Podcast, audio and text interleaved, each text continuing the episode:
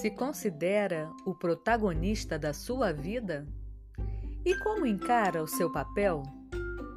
Sua atuação é a de quem se dedica de corpo e alma para dar o melhor que puder? Descubra como deixar de ser um coadjuvante no nosso mais recente episódio Nunca Subestime o Seu Papel, aqui no Felice Coach, o seu podcast de felicidade.